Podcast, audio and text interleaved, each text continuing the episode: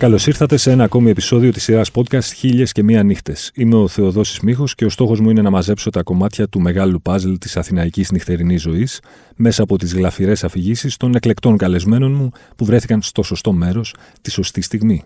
Για να μας ακούτε, ακολουθήστε τη σειρά χίλιες και μία νύχτες του One Man σε Spotify, Apple Podcasts και Google Podcasts. Μαζί μου σήμερα η θύνο νους του δημοφιλούς λογαριασμού βιβλιοκριτικής στο Instagram Intellectual Thighs, ελληνιστή, μπούτια και διανόηση, ό,τι σας αρέσει περισσότερο, αλλά εδώ είναι κυρίως να μιλήσει ο συγγραφέας, μιας και ντεμπουτάρισε πριν από μερικούς μήνες με ένα εξαιρετικό κατά τη γνώμη μου βιβλίο με τίτλο «Σωματίδια» που κυκλοφόρησε από τις εκδόσεις «Ποταμός». Κυρίες και κύριοι, η Ματίνα Αποστόλου. Καλώς ήρθες, Ματίνα. Γεια σου, Θεοδόση. Τι καλά που με έφερες κάπου με κλιματισμό. Δεν έχω καύσωνα. Το τιμόνι είναι στα χέρια σου, οπότε ελπίζω να είσαι έτοιμη να μας πας μια βόλτα στο χρόνο και στο χώρο. Μια φορά και έναν καιρό. Ήταν η Ματίνα Αποστόλου. Σολάρο τώρα. Δώσε. Πάρτε τηλέφωνο σπίτια σας θα αργήσετε. Λοιπόν, ε, σκεφτόμουν τι ιστορία να πω σήμερα γιατί σκεφτόμουν να σου δώσω έναν ωραίο τίτλο, ρε παιδί μου, να βάλεις με την Αποστόλου, με τον ξέρω εγώ ποιον, κάπου ψαγμένα. Αλλά η αλήθεια είναι πως η εμπειρία που είχαμε διάσημους ή μη διάσημους, που θαύμαζα, δεν ήταν καθόλου καλές μέχρι τώρα. Δηλαδή, ας πούμε, έχω ένα χαρακτηριστικό τραπέζωμα με έναν αγαπημένο ποιητή των νιάτων μου, τότε που διάβαζα ακόμα και έναν αγαπημένο ζωγράφο, που έκανα δύο μέρες να το ξεπεράσω αυτό το δείπνο, γιατί ήταν πολύ κακή εμπειρία. Ξέρεις, οπότε και είμαι και νομίζω τύπος στο αυτό το Never Meet Your Heroes. Φοβάμαι δηλαδή τι θα γνωρίσω. Οπότε ας πάρω το δημιουργό αυτό που έχει να μου δώσει καλύτερα και προφυλάσω και εμένα και εκείνον. Και άκουσα και podcast από καλεσμένους σου παλιότερους και αυτό που καταλαβαίνω είναι ότι τελικά η διασκέδαση και αυτά που επιλέγουμε να συγκρατήσουμε ως αξιομνημόνευτα ας πούμε της ζωής μας είναι πολύ προσωπική και έχουν να κάνουν με πολλά πράγματα, με το, με το χαρακτήρα μας, με τον τρόπο που μεγαλώσαμε. Οπότε λέω να δώσω και ένα πλαίσιο για να καταλάβει κάποιος τι θέλω να πω και τι εννοώ εγώ με την έννοια διασκέδαση. Εγώ λοιπόν μεγάλωσα στην αρτα μια επαρχία με τα καλά τη και κάποια κακά. Δηλαδή για να σου δώσω να καταλάβεις, ε, εγώ θυμάμαι την πρώτη φορά που πήγα σινεμά, όχι γιατί η ταινία ήταν κάτι το εξαιρετικό, αλλά γιατί ήμουν μεγάλο παιδί. ε, δεν είχα δει κάποια θεατρική παράσταση, ξέρω κάτι τεχνικό φαντάζομαι θα είχα δει. Ε, οπότε η διασκέδασή μου τότε ήταν κάτι ξοδέματα με φίλους, με πολύ αλκοόλ και κάποιες βραδιές που απλώς σκεφτόμασταν να φύγουμε, να φύγουμε, να φύγουμε από εδώ. Εντάξει, φύγαμε, δεν έγινε και κάτι τρομερό και τελικά μαζί μας το πήραμε και αυτό που λέγαμε ότι θα αφήσουμε πίσω. Αλλά τέλος πάντων θέλω να πω με αυτό ότι ερχόμενη στην Αθήνα ήταν για μένα ένα σοκ από πολλές απόψεις. Ε, ξεκινώντας ας πούμε από το ότι εγώ την πρώτη χρονιά που ήρθα στην Αθήνα δεν φόρεσα καθόλου μπουφάν γιατί θεωρούσα ότι δεν κάνει κρύο στην Αθήνα. Δεν κάνει κρύο στην Αθήνα. Γιατί φοράνε άνθρωποι που φάνε. Εγώ νιώθω μια χαρά. Μέχρι το να ταράζομαι κάθε φορά που άκουγα ας πούμε, το, τη σιρήνα ενός ασθενοφόρου. Mm-hmm. Γιατί σκεφτόμουν ότι ας πούμε, ο άνθρωπος που είναι εκεί μέσα έχει ανάγκη και είναι ένας ήχος η σιρήνα που στην επαρχία δεν είναι συνηθισμένος. Οπότε αυτό με τάραζε. Και μετά, όσον αφορά τη διασκέδαση, εντάξει, ήταν για μένα μια αποκάλυψη. Mm-hmm. Θυμάμαι δηλαδή την πρώτη φορά που πήγα σε συναυλία στο Ρόδον, με πήγανε στο Σχήμ. Θυμάμαι ε, στο πρώτο μου σημαντικό χωρισμό που με πήγαν δύο μέρες σε στα μπουζούκια. με πήγανε, ήταν Άτζελα Χριστοδουλόπουλος η πρώτη μέρα και τη δεύτερη ήταν Πανταζής με αντίπα. Οπότε καταλαβαίνεις τι πολιτισμικό σοκ για μένα, άνοιξαν οι ουρανοί.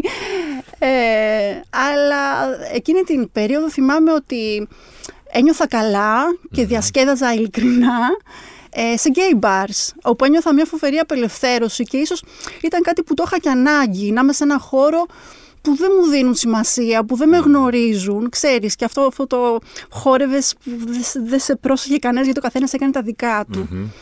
Ε, οπότε αυτή ήταν η φοιτητική μου φάση της διασκέδασης στην Αθήνα που μάλλον ήταν ένα σχετικό ξέσπασμα γιατί το είχα ανάγκη παιδιά, ε, sorry ναι, κιόλας.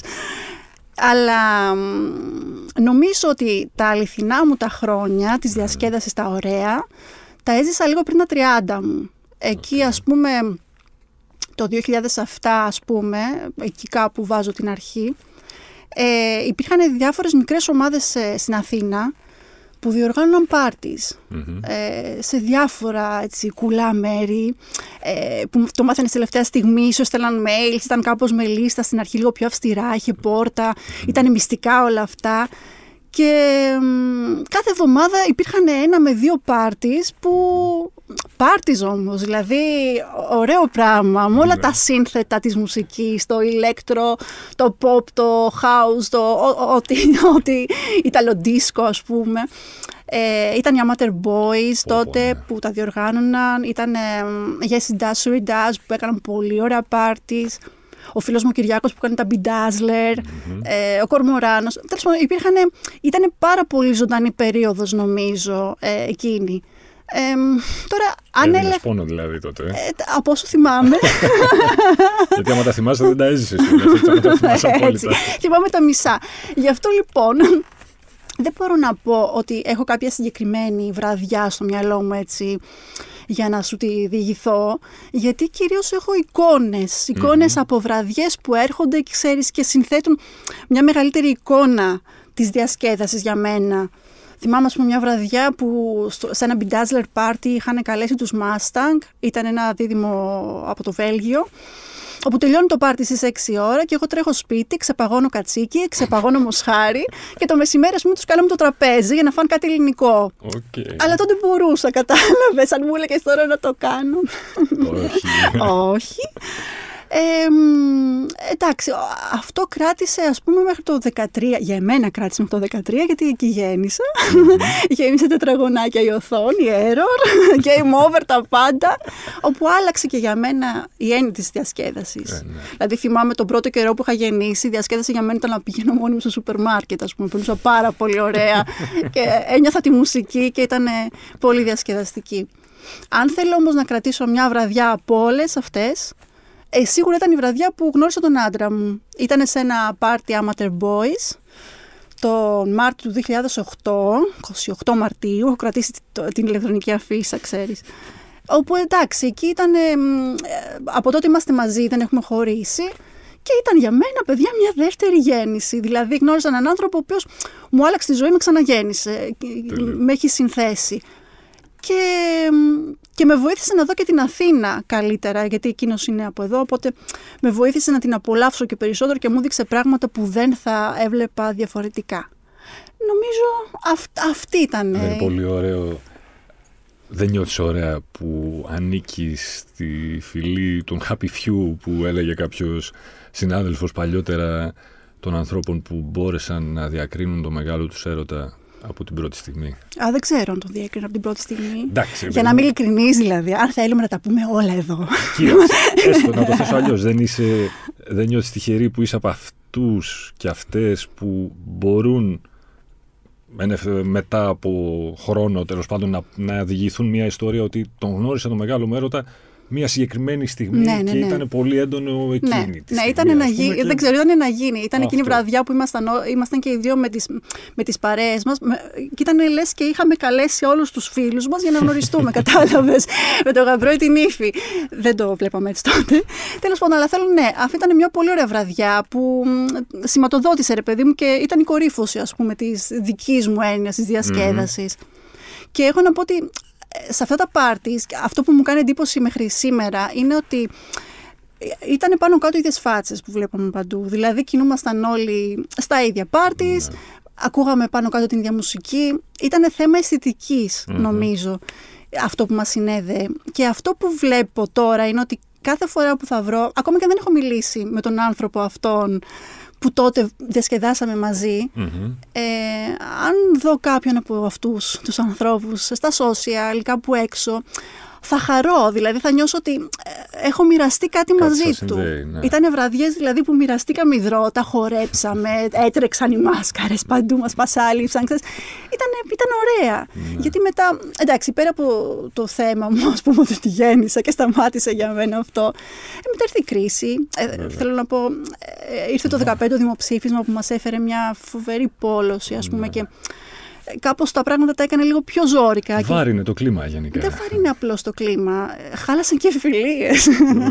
Γιατί πρώτη φορά, τουλάχιστον για τη γενιά μας, χρειάστηκε να μιλήσουμε για πράγματα που δεν είχαμε λόγους να συζητήσουμε πριν. Δηλαδή, είδαμε ακόμα και κολλητούς μας φίλους να σκέφτονται πολύ διαφορετικά από εμάς. Ναι. Και ήταν ένα έτσι μίνι σοκ αυτό, έτσι. Ε, και μετά έρθει και πανδημία. Μας αποτελείωσε. Καλά, μας έχει πάει. Νομίζω ότι είμαστε η γενιά που έχουμε αναγκαστεί να προσαρμοστούμε σε πολύ δύσκολες καταστάσεις. Και μπράβο μας, δηλαδή θέλω να πω μια χαρά είμαστε για όσα Δεν ήταν λίγα. Αλλά και δεν εννοώ μόνο κρίσεις, ας πούμε, και πανδημίες και όλα αυτά. Εννοώ και, και τεχνολογικά να το δεις. Έχουμε προσαρμοστεί μια χαρά. Είμαστε OK. Εγώ είμαι πολύ ευχαριστημένη από εμάς. είμαι εντάξει. Κοίτα, πάντως έχω την αίσθηση ότι στην περίπτωσή σου δένουν κάπως όλα γλυκά με την εξής έννοια. Μου λες τώρα για μια πολύ ιδιαίτερη, ξεχωριστή και όμορφη και αγαπησιάρικη, όπως αποδείχτηκε βραδιά της γνωριμίας με τον ερωτική ήταν, μην μου τη λες αγαπησιάρικη. Είπα να το κάνω πιο γούτσου γούτσου. Ναι. Λοιπόν, μια πολύ ερωτική ερωτική και φουντωμένη βραδιά. Έτσι. Και αναμένη βραδιά.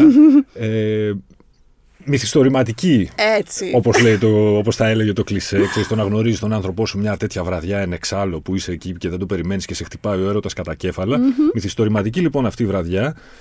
Και έφτασες κάποια χρόνια μετά να έχεις γράψει ένα βιβλίο, mm. ενώ μέχρι να γράψεις το βιβλίο σου έχεις γράψει και για πολλά άλλα βιβλία. Δηλαδή, κάπως η ζωή σου οδήγησε απέκτησε ρε παιδί μου τα τελευταία δέκα χρόνια μια ναι. μυθιστορηματική διάσταση με τον ναι, ένα ναι, τον άλλο τρόπο. Ναι, βεβαίως πιστεύω ότι σε αυτό έπαιξε πολύ σημαντικό ρόλο και η κριση Γιατί ε, για να κάνω το παιδί παρετήθηκα τη δουλειά μου. Okay. Και μετά ήταν η περίοδος της κρίσης όπου ήταν πολύ δύσκολο να ξαναπιάσω τη δουλειά μου από εκεί που την αφησα Οπότε άρχισα να ασχολούμαι με πολύ διαφορετικά και άσχετα πράγματα με αυτό που έχω και ξέρεις, πέταξα και από πάνω μου και αυτό το, το σύμπλεγμα που κουβαλούσα στο να κάνω απόσβεση των σπουδών μου. Ναι. Γιατί ένιωθα ότι έχουν επενδύσει σε μένα και πρέπει κάπως αυτό να το ξεπληρωσω Ε, από τη στιγμή όμως που αυτό, ξέρεις, το απενεχοποίησα τελείως, νιώθω τόσο καλά σε σχέση με αυτό. και τελικά βλέπω ότι και γύρω μου συνομήλικοι mm-hmm. είναι ελάχιστες οι περιπτώσεις που δουλεύουν αυτό που σπούδασαν. Ναι, ναι, δηλαδή έχουν ασχοληθεί με πράγματα διαφορετικά και αν θέλεις, είναι από το καλό της κρίσης. Το, το, βάζω σε εισαγωγικά το καλό, αλλά τελικά το να βρίσκεις αυτό που είσαι, αν η κρίση βοήθησε σε αυτό, εντάξει. Ήταν ένα ναι, καλό, ας πούμε. Ήταν ένα από τα καλά. Ναι. Η Αθηναϊκή νύχτα, ο συγγραφέας θα μου πεις. δεν νιώθω συγγραφέας. Είσαι συγγραφέας. νιώθεις, δεν νιώθεις, είσαι. Εφόσον υπάρχει ένα βιβλίο εκεί έξω και ένα τόσο ωραίο βιβλίο με το, με το όνομά σου στο, στη ράχη. Λοιπόν, η Αθηναϊκή νύχτα, η Αθηναϊκή πραγματικότητα, η Αθήνα ως πόλη είναι όσο κλεισέ και να ακούγεται μυθιστορηματική. Δεν έχω ιδέα. Δε, δε, πραγματικά δεν ξέρω. Δηλαδή, τις, ε, στη φάση της ζωής μου που την έζησα εγώ την, ε, την Αθήνα, είχα εστιάσει τόσο πολύ στο να περνάω καλά και νομίζω ότι πίναμε και πολύ εκείνη την περίοδο, όπου δεν έδινε σημασία στο τι συνέβαινε γύρω στο, στο κλίμα της Αθήνας. Δεν έδινα σημασία σε τίποτα. Με να περνάω καλά. Ήταν και η ηλικία τέτοια, ήταν και οι συνθήκες Γιατί πέρα από την ηλικία, νομίζω ότι ήμασταν και κάπως καλύτερα συναισθηματικά, δηλαδή ψυχολογικά. Ε, δεν είχαμε φάει κατραπακές άσχημες για να Οπότε δεν έχω ιδέα. Δεν έχω ιδέα στα αλήθεια. Και δεν ξέρω και τι συμβαίνει τώρα. Δηλαδή, ξέρω, υποψιάζομαι τι συμβαίνει τώρα με τα νέα παιδιά. Mm-hmm. Δυστυχώς δεν μπορώ να το ακολουθήσω. Θα, θα ήθελα. Ναι, ναι, ναι, ναι, θα ήθελα πάρα πολύ.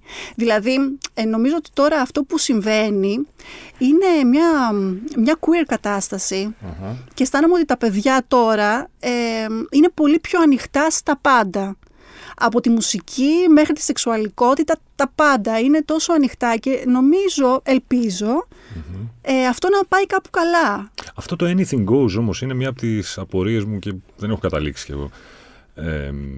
το αισθητικό anything goes, όπως λέμε και στο Βόλο, ε, είναι έχει μόνο καλό. Έχει μόνο καλά, δηλαδή δεν είχε κανένα καλό η αισθητική περιχαράκωση στις λεγόμενες φυλές. Ρε παιδί μου, ότι εγώ είμαι punkies, εσύ είσαι technohead, ο άλλος είναι, ξέρω εγώ, metal, ο παράλληλος είναι whatever, goth. Ναι. Τώρα έχω την αίσθηση ότι όλα επιτρέπονται. Δεν ξέρω αν είναι καλό ή κακό. Αναρωτιέμαι ναι. μήπως η ολοκληρωτική συντριβή των ορίων και των συνόρων, ας πούμε, μήπως έχει και κάποια αρνητική διάσταση, λέω. μπορώ σε αισθητικό επίπεδο. Δεν ξέρω, ξέρεις. δεν μπορώ να τη φανταστώ. Δηλαδή, θέλω να πω ότι όταν υπάρξει αυτή η ανάμειξη, αν, αν λειτουργούμε ρευστά και, και μπλέκουμε και παίρνουμε στοιχεία από παντού, διαμορφωνόμαστε καλύτερα και πιο, πιο όμορφα, νομίζω. Πιο πλήρως, ρε παιδί μου. Δηλαδή, δεν, δεν έχουμε αυτή την αγκύλωση σε οτιδήποτε. Το, το καλύτερο πράγμα, να έχουμε ανοιχτά τα μυαλά μας και να παίρνουμε από όπου μπορούμε. Δεν ξέρω. Έλα, με το χέρι στην καρδιά μου, αν δεις έναν που είναι σαν το Sid Ναι, ναι. Πάνκι, κανονικός ναι. τώρα. Μιλάμε στέκα. Ναι. Ε, το κλασικό προφίλ του Πάνκι της δεκαετίας του 80. Και τον δεις να τα σπάει μέσα σε μπουζούκια, δεν θα πεις τι ποζερά ρε φιλέ. Ποζερά, θα τον πω. τι θα τον πεις; δεν ξέρω, δεν μπορώ να σκεφτώ τη λέξη, αλλά. Δηλαδή, αν δεις ένα μπουζουξί, δεν έχω κανένα θέμα. Ξέρεις, ναι. σε καθαρά αισθητικό επίπεδο. Αν δεις ένα μπουζουξί να οικειοποιείται την αισθητική του όποιου πάνκι ή του ναι. όποιου μεταλλά. Δεν θα πεις ρε φίλε, βρες τη δική σου αισθητική. Α τα πάνκια ήσυχα. Όχι. Έχω ένα θέμα με την οικειοποίηση και με αυτό, όλο αυτό που συμβαίνει, ότι απαγορεύουμε την οικειοποίηση. Ε, πιστεύω, ρε παιδί μου, ότι ο καθένας θα πρέπει να είναι ελεύθερος να οικειοποιείται με, Ό,τι γουστάρει, ε. οτιδήποτε είναι άνετος να το κάνει, εφόσον okay. το κάνει με σεβασμό. Δηλαδή, γιατί όχι; Και ποιος είσαι εσύ που θα του πεις να μην το κάνει; Ο Πάνκης. Εντάξει, το δέχομαι. το δέχομαι. Διαφωνώ. OK. Okay. Μάλιστα. Ναι. Με την ιστορία με τα βιβλία, πώς έμπλεξες εσύ; Ναι, ε, κοίτα να δεις. Είναι, είναι αυτό το πράγμα που λες ότι σε πάει το πράγμα. Σε πάει... Ε, εγώ είχα κάποτε ένα προφίλ στο facebook, τώρα δεν έχω πια γιατί κάπως μου φαίνονται πάρα πολύ έντονες οι καταστάσεις στο facebook, mm-hmm. ε, όπου είχα μόνο φίλους, δηλαδή είχα 200 άτομα φίλους που τους γνώριζα, ανθρώπους που γνωριζόμαστε. Καμιά φορά ανέβαζα τα βιβλία μου. Όταν θέλεις να ανεβάσεις τα βιβλία σου, να το κουμπίσεις κάπου για να βγάλεις μια φωτογραφία, ε, είναι το πιο εύκολο πράγμα το αφήσεις τα πόδια σου. Ε, Ένας φίλος σχολίασε μπούτια και διανόηση, μου φάνηκε αστείο. αστείο, ξέρεις, όχι χαχά, αστείο. OK, okay, it's fun. Οπότε το κράτησα. Και το, το, το μετέφερα στο Instagram ε, χωρίς να περιμένω πούμε, ότι θα αφορά Σίγουρα δεν το έκανα για να προκαλέσω, ούτε έκανα κάποιο είδους δήλωση, ας πούμε. Μετέφερα τα βιβλία μου, ας πούμε, να υπάρχουν κάπου ηλεκτρονικά, σαν μια βιβλιοθήκη, ας πούμε, δική μου, γιατί ξεχνάω πάρα πολύ εύκολα. Ξεχνάω. Οπότε μεταφέρθηκε εκεί. Και τελικά. Πότε κατάλαβες ότι αυτό αρχίζει και γίνεται viral, ας πούμε; Ξέρεις πότε έγινε viral; Έχει πολύ ενδιαφέρον αυτό. Ε, άρχισε σιγά σιγά να μεγαλώνει, ε, γιατί έρχονταν κόσμος που δεν ήξερα αρχικά τι θα, τι θα δει. Ξέρεις, ήταν, επειδή είναι το, το όνομα τέτοια έτσι προβοκατόρικο λίγο, δεν ήξερα τι να περιμένουν. Αλλά ε, τελικά μαζεύτηκαν άνθρωποι που με συμπαθούσαν για κάποιο λόγο. Κάποια στιγμή, ε, μια επιτροπή ισότητας του Πανεπιστημίου Θεσσαλονίκης ε, πήρε μια συνέντευξή μου που δεν θυμάμαι που είχα δώσει, υποπαγκάντα ίσως, δεν θυμάμαι, και έκαναν ένα post με το σχόλιο «Εσείς τι πιστεύετε γι' αυτό». Okay. Ξέρεις, δεν πήραν θέση. Επιτροπή Ισότητας Πανεπιστημίου τώρα. Δεν πήραν κάποια θέση. Εσείς τι πιστεύετε γι' αυτό; Και το post ήταν στο Facebook αβέρτα. Προφανώς, όταν ποστάρεις κάτι τέτοιο στο Facebook, περιμένεις μια... έναν οχετό. Αυτό συμβαίνει στο Facebook συνήθως από ανθρώπους που δεν γνωρίζουν γιατί πράγμα ερωτώνται. Αυτό που μου έκανε εντύπωση όμως ήταν ότι ε, είχα μια φοβερή υποστήριξη που δεν την περίμενα. Ε, όχι μόνο από ανθρώπους που με ακολουθουσαν ε, και συγγραφείς. Ήρθαν δηλαδή ήρθαν και άνθρωποι του χώρου για να με υπερασπιστούν. Και ήταν μεγάλη έκπληξη και χαρά. Mm-hmm. Βεβαίως, ο τρόπος με τον οποίο με υπερασπίστηκαν ήταν. πρέπει να διαβάσετε τα κείμενά της. Γράφει καλά. Και σκεφτόμουν ρε γαμότο, ότι τελικά δεν θα έπρεπε να υπάρχει δικαιολογία. Ναι, καταλαβαίνω. Δηλαδή δεν θα έπρεπε να λέμε ναι, αλλά γράφει καλά και καλά και να μην έγραφα καθόλου. Να μην χάλια τα κείμενά σου. Όχι, να μην είχα καθόλου κείμενα. Να ήθελα να βγάλω μια φωτογραφία τα πόδια μου και ένα βιβλίο και τι έγινε, ας πούμε. Ποιον, ναι. ποιον, ποιον ενόχλησε. Κατάλαβες. Οπότε νομίζω ότι ε, εκεί ήταν ένα σημείο κομβικό όπου άρχισαν να έρχονται κορίτσια mm-hmm. πολλά που, που το είδαν αυτό να συμβαίνει και στη συνέχεια, ναι, πήρε το δρόμο του. Περισσότερο κορίτσια, αγόρια, Είναι το 80%, το 80% είναι κορίτσια. κορίτσια. Mm. Και είναι ηλικίες από 24 μέχρι 40. Παίζει πολύ προκατάληψη εκεί έξω με το concept ότι μια γυναίκα αυτό που λες φωτογραφίζει, θες ένα βιβλίο ναι, πάνω ναι. στα μπούτια της. Ναι. Ξέρεις, υπάρχει, έχει σημασία και η λέξη. Δηλαδή δεν ξέρω τι, τι, τις σκατά πούμε, ενοχλεί περισσότερο. Αν ενοχλεί η λέξη, αν ενοχλεί ότι όντως αυτό συμβαίνει. Και επίσης είναι λίγο διαφορετικό ε, όταν μιλάμε για αντίδραση από έναν μέσο χρήστη των social και από ανθρώπους του χώρου. Ναι. Ε, γιατί από έναν μέσο χρήστη, ας πούμε, από όσα έχουμε δει και από τον τρόπο που βλέπουμε να αντιδρούν οι άνθρωποι οι οποίοι γενικώς έχουν τρελαθεί. Ε, Οκ, είναι κάτι που το περιμένεις, ας πούμε, όταν δεν ξέρει για τι πράγμα μιλάει, ειδικά. Αυτό που με ενόχλησε στην αρχή είναι κάποιες αντιδράσεις ανθρώπων, ας πούμε, του χώρου. Του που... βιβλίου εννοείς. Ναι, ναι, ναι. ναι. Ε, εντάξει, είναι ένας συντηρητικός χώρος, η αλήθεια είναι. Αλλά απ' την άλλη, ξέρεις ρε παιδί μου, σκεφτόμουν και όλες τι σκατά έχω κάνει. Δηλαδή, αν έχω κάνει κάτι, είναι να πουληθούν περισσότερα βιβλία τελικά. Οπότε δουλειά τους βγάζω. Ε, αλλά ναι, υπάρχει μια προκατάληψη.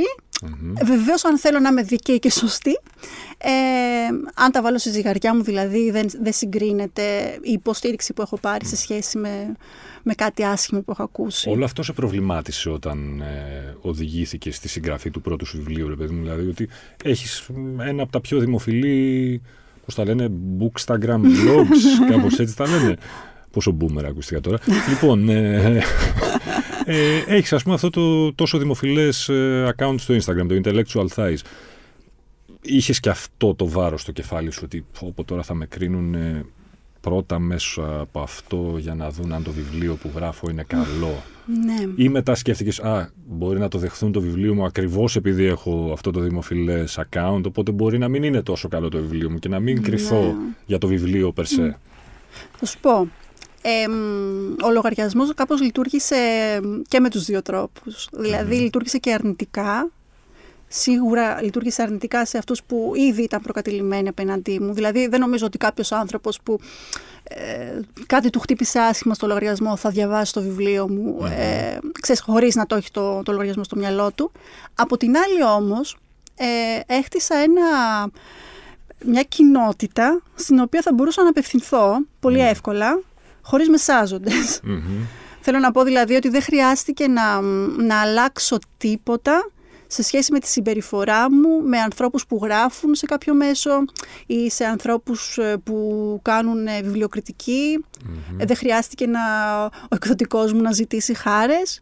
Οπότε αυτό για μένα είναι πολύ σημαντικό σε σχέση με το ότι κάνω κάτι σωστά. Mm. Κατάλαβες, δηλαδή απευθύνθηκα σε ανθρώπους που ήδη είχα κερδίσει την εμπιστοσύνη τους προτείνοντας βιβλία, γιατί τελικά ε, οι άνθρωποι που έλκουμε είναι άνθρωποι που πάνω κάτω έχουμε μια κοινή αισθητική γλώσσα ας πούμε. Οπότε όταν προτείνω κάτι, γιατί πάντα προτείνω κάτι που ε, ειλικρινά μου αρέσει, ποτέ δεν κάνω κάτι που δεν θέλω ή δεν υπάρχουν ας πούμε δεσμεύσεις αλλού είδους στο λογαριασμό, ξέρουν ποια ειμαι Οπότε ήθελα πολύ αυτό που θα δώσω να είναι και κάτι καλό.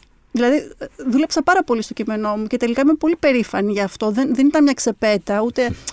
Καλά, προφανώς δεν ήταν ξεπέτα, γιατί θέλω να πω, κανείς δεν μπορεί να, γίνει, να βγάλει χρήματα στην Ελλάδα από βιβλίο. Οπότε δεν συζητάμε για κάτι τέτοιο. Επίσης, εντάξει, δεν έχω κανένα ψώνιο, ας πούμε, ξαφνικά να, να θεωρηθώ, ας πούμε, των γραμμάτων και των τεχνών. Δεν, δεν είναι στόχος μου αυτος Αλλά έδωσα κάτι για το οποίο είμαι περήφανη. Δηλαδή τώρα που έχω πάρει μια απόσταση και το βλέπω, χαίρομαι πάρα πολύ που έγραψα αυτό το βιβλίο. Ναι. Χαίρομαι, δηλαδή ειλικρινά χαίρομαι. Χαίρομαι δηλαδή που θα φύγω κάποια στιγμή και ο γιος μου θα έχει από μένα ένα βιβλίο για να καταλάβει πώς, πώς ήμουν εγώ εκείνη την περίοδο που μεγαλώναμε μαζί. Είναι πολύ σημαντικό. Εγώ δεν το έχω αυτό από τους γονείς μου, ας πούμε. Όσο και αν τους αγαπώ και να, να μιλάμε. Εκείνος θα το έχει. Και για όλα τα υπόλοιπα δεν, δεν με αφορά κάτι, καταλαβες. Ναι. Είναι, είναι πιο εύκολο ή πιο δύσκολο αφού βγήκε το βιβλίο Τα Σωματίδια που βγήκε στα τέλη Δεκεμβρίου, ναι, αν θυμάμαι καλά, έτσι, ε, να γράψεις για άλλα βιβλία τώρα στο λογαριασμό σου; Δεν μπορώ να... Είναι μεγάλη μου απορία εμένα. Ναι, ναι, ναι, έχεις, ο ο συγγραφέας πώς γίνεται κριτικός και ο κριτικός πώς γίνεται συγγραφέας. Καλά, καταρχάς δεν κάνω κριτική. Δηλαδή αυτό που έχω κάνει στο λογαριασμό. δηλαδή, αυτό. Τι είναι, αν δεν είναι κριτική. Θα σου πω τι είναι. Και γιατί γιατί με απασχόλησε για ποιο λόγο το κάνω. Ήθελα να βρω ένα νόημα μέσα σε αυτό που κάνω. Δεν ήθελα να... Πάντα προσπαθώ να βρω ένα νόημα στα πράγματα που κάνω. Αυτό που ήθελα να κάνω με το λογαριασμό ήταν να δείξω στην πράξη γιατί μας αφορά η λογοτεχνία. Και αυτό θεώρησα και θεωρώ ότι θα μπορούσα να το δείξω φτιάχνοντας μια περσόνα που εγώ είμαι. Απλώς ίσως είναι μια εκδοχή μου έτσι πιο κοινωνική, πιο χαρούμενη ίσως. Ε, για να δείξω λοιπόν μιλώντας προσωπικά τι μπορεί να σου γεννήσει, τι συνάψεις μπορεί να σου φέρει, τι συνέστημα, τι σκέψεις, γιατί είναι ζωντανό πράγμα το βιβλίο. Ήθελα να το κάνω στην πράξη αυτό. Δεν ήθελα δηλαδή να, να πω «Α, η πρόζα τεχνικά συμβαίνει». Γιατί δεν έχω τις γνώσεις να το κάνω και δεν με αφορά. Δεν διαβάζω βιβλιοκριτικές. Δεν με αφορά αυτό. Με ενδιαφέρει το βιβλιο Οπότε, ναι, αυτό κάνω στο βιβλίο. Ποια ήταν η ερώτηση που θα δώσει; Έλα, Την μου. ξέχασε. Όχι, η ερώτηση ήταν αν μετά από Α, ναι, την ναι, ναι, ναι. έκδοση του βιβλίου σου είναι, σου είναι Οκ. πιο εύκολο να το κάνεις Ναι, όλο αυτό. θα σου πω. Ή πιο δύσκολο. Λοιπόν, υπάρχει το Goodreads, δεν ξέρω. Το, ναι, λοιπόν, εκεί στο Goodreads βάζουμε βαθμούς. Από όταν έγραψα το βιβλίο, Ναι. δεν μπορώ να βάλω βαθμό στο Goodreads. Μου, συ- μου συμβαίνει κάτι. Δεν ξέρω, το θεωρώ πάρα πολύ.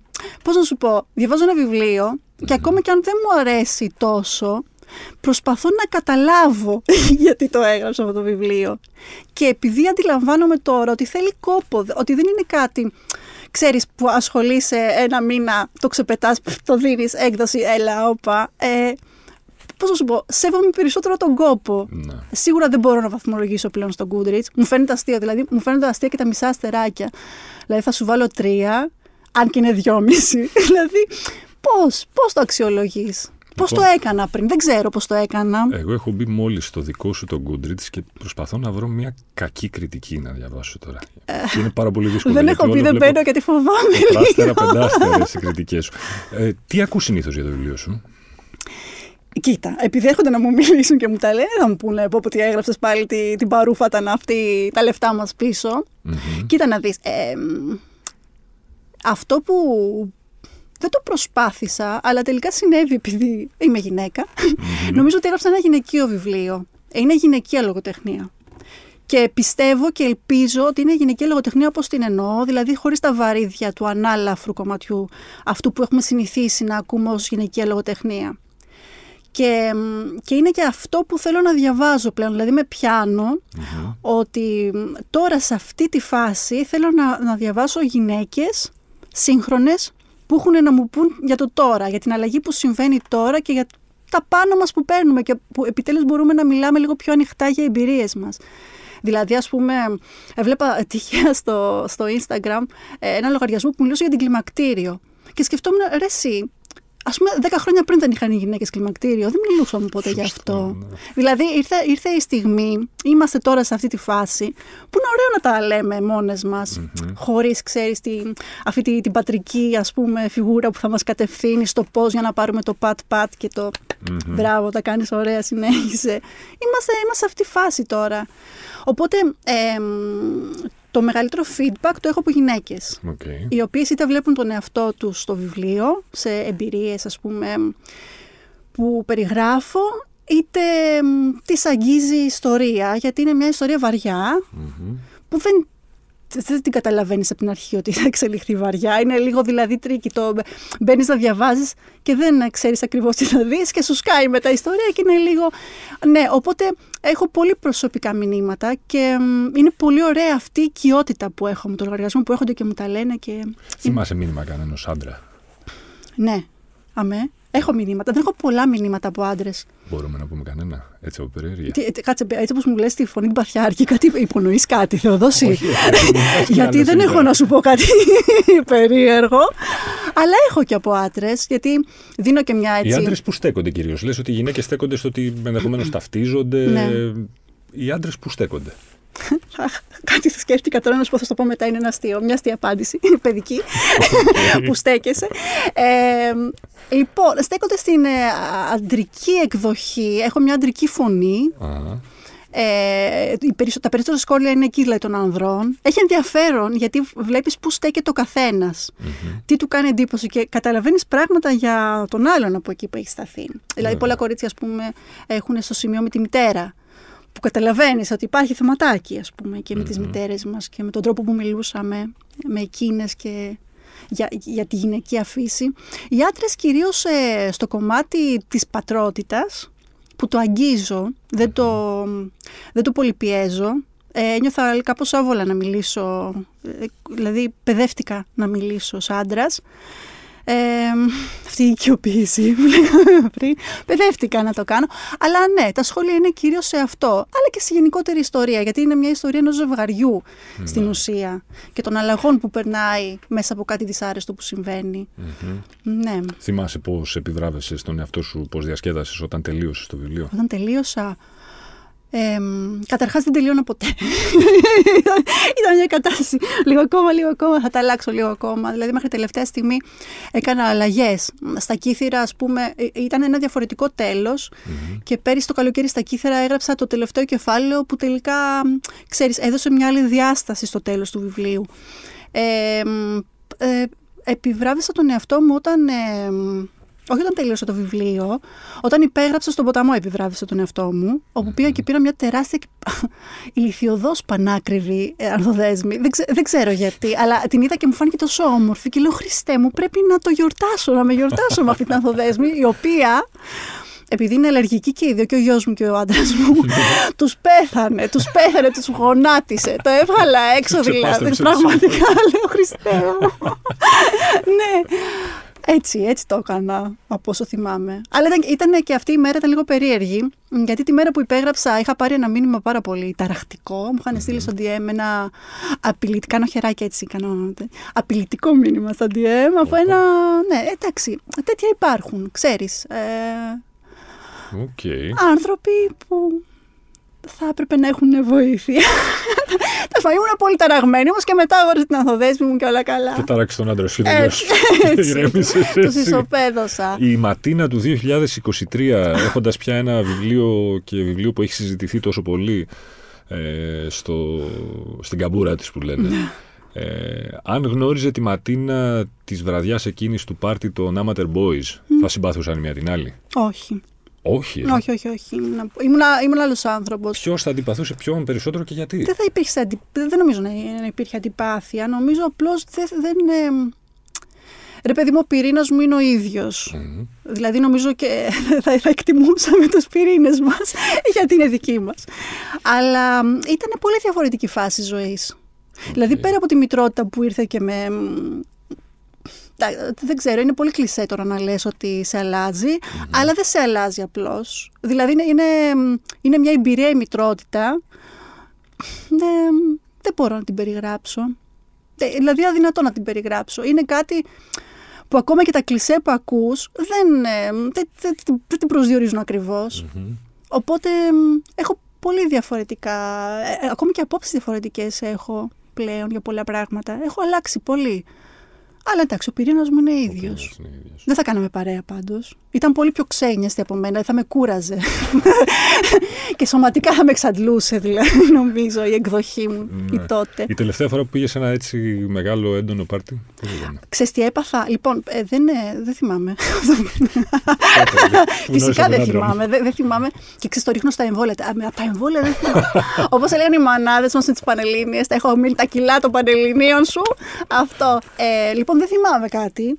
Αλλά αυτό που θυμάμαι, και γιατί με είχε ταράξει λίγο, ήταν πέρυσι στη συναυλία των Pet Shop Boys που ήταν ε, η πρώτη έτσι συναυλία που είχα πάει μετά τον COVID. Μμμ. Ε, και, και νομίζω εντάξει, το, το πιο μαζικό που είχα πάει μετά τον COVID, όπου κάποια στιγμή δεν ήμουν πολύ μπροστά, ήμουν σχετικά μπροστά όμως. Γύρισα πίσω και είδα τον κόσμο και ε, έπαθα ένα, μια ταραχή και ήταν σαν να βλέπα ας πούμε, τα κοβιντόνια πάνω στον καθένα. ας πούμε, έτοιμα, έτοιμα να επιτεθούν ας πάνω μου. Ήταν, ξέρεις.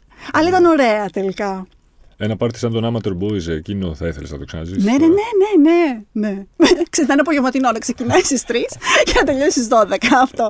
Το Όπως έχω κάτι γράψει, γάμοι, βέβαια. πρωινή, πίνουμε στις 12 και, και σχολάμε. Ναι, θα ήθελα. Το γράψιμο σου κοστίζει στις κοινωνικές σου αναστροφέ. Όλα μου κοστίζουν. Ο εαυτός μου μου κοστίζει στις κοινωνικές συναναστροφές. Δεν είμαι κοινωνικός άνθρωπος. Έχω φίλους, ας πούμε, αγαπημένους αλλά συγκεκριμένους. Δεν κάνω εύκολα καινούργιες παρέες. Είμαι ανοιχτή, αλλά δεν, δεν κάνω εύκολα καινούργιε παρέες. Και δεν βγαίνω συχνά. Γιατί πλέον, ας πούμε, μ, δεν ξέρω, κουράζομαι εύκολα. Δεν, δεν μπορώ να το εξηγήσω αλλιώς. Αν και κάθε φορά που θα βγω θα, νιώ- θα περάσω καλά, η διαδικασία μέχρι να βγω με, μου ρουφάει σημαντική ενέργεια. Δηλαδή, τώρα, ας πούμε, συζητάμε για το Σάββατο να πάμε σε ένα πάρτι. Ένα purple, ναι, πάρτι. Και ξέρεις, το, το σκέφτομαι από τώρα. Όχι τώρα σήμερα Πέμπτη, συγγνώμη, δεν ξέρω τι ώρα θα, το, θα βγει το podcast, το σκέφτομαι από τη Δευτέρα. δηλαδή ήδη έχω κουραστεί από το πάρτι εγώ πριν ναι. γίνει. Αλλά ναι, θεωρητικά θα ήθελα πολύ. Θα ήθελα να υδρώσουμε, να πιούμε, να ξέρεις αυτό. αυτό, αυτό. Ναι. Είναι νωρίς να ρωτήσω για επόμενο βιβλίο. Ξέρω ακριβώς τι θέλω να κάνω. Ξέρω τι θέλω να γράψω. Είναι η λεπτομέρεια τώρα να το, να το γράψω. Αυτό το. Ξέρω τι θέλω. Απλώς νομίζω ότι τώρα το γράφω λίγο στο μυαλό μου. Ε, και το αλλάζω και στο μυαλό μου. Θα, θα, θα γίνει, θα γίνει. Και κάποια στιγμή θα πέρασει στο χαρτί. Ναι, δεν ξέρω πότε περνάει στο χαρτί, εγώ στο, στο κινητό το γράφω. Στα notes. Ε. ναι. Καταπληκτικά. Ματίνα, σε ευχαριστώ πάρα πολύ για την επίσκεψη. Και εγώ δεν φεύγω όμως, γιατί έχετε κλιματισμό. Οπότε θα μείνω εδώ έτσι. Ναι. Τι καλά. Μην ξεχνάτε ότι για να μην χάνετε επεισόδιο, αρκεί να βρείτε και να κάνετε subscribe τη σειρά podcast χίλιε και μία νύχτες σε Spotify, Apple Podcast και Google Podcast. Ραντεβού την ίδια ώρα, στο ίδιο μέρος την άλλη Πέμπτη.